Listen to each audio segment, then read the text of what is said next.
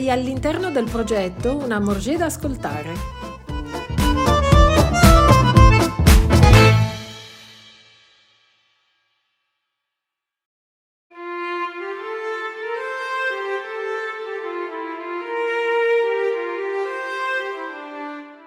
Siamo molto orgogliosi della nostra chiesa, bella vero?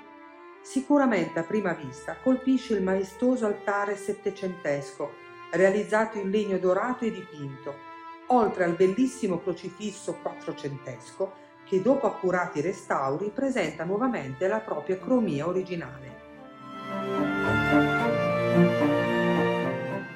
Una volta entrati e percorrendo la navata centrale, osserva gli affreschi cinquecenteschi che raffigurano in particolare l'ultima cena sembra che la scena si svolga nella sala da pranzo di un castello medievale valdostano, con finestra a crociera e soffitto a cassettoni. Il pittore faceva evidentemente riferimento agli ambienti che conosceva meglio, incurante degli anacronismi.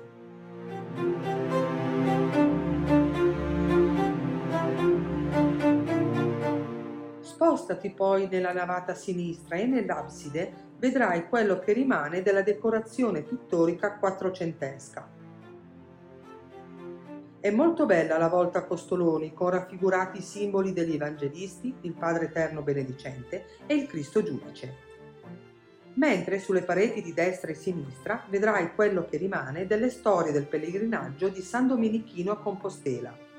Vai a leggertene la storia e capirai perché qui è visibile uno spiedo su cui stavano arrostendo i polli.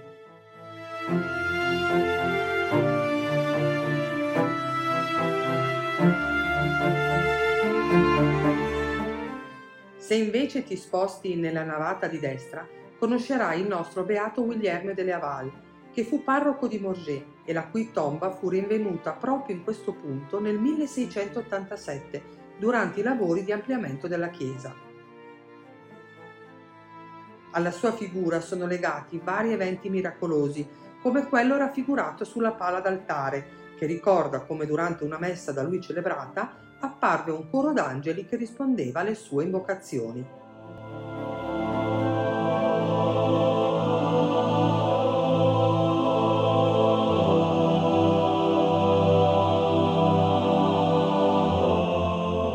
Sulla destra c'è anche una bella tavola dipinta, risalente al 600, che probabilmente proviene dall'antico convento dei Cappuccini di Morgé, di cui però vi parleremo più tardi.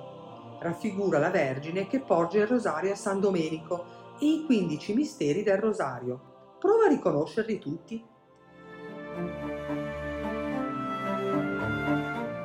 Prima di uscire, dai ancora un'occhiata al fonte battesimale. Il tempietto in legno è seicentesco, ma la vasca in pietra è sicuramente medievale. Quando ancora si praticava il battesimo per immersione, invece, la chiesa di Morgé era dotata di una vasca battesimale realizzata in muratura e di cui si scorgono pochi resti sotto il pavimento della navata sinistra. Una piccola lastra in vetro ottagonale ti permette di vederla.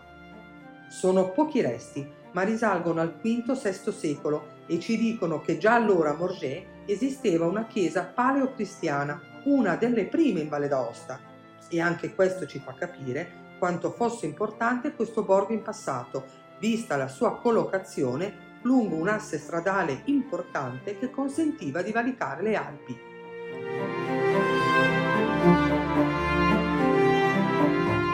Ma non possiamo rimanere ancora a lungo qui dentro, dai usciamo e girando a destra andiamo sul retro. Non sentite anche voi?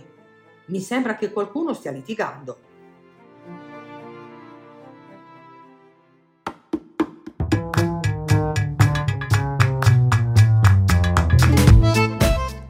Una Morgée da ascoltare continua al punto numero 6.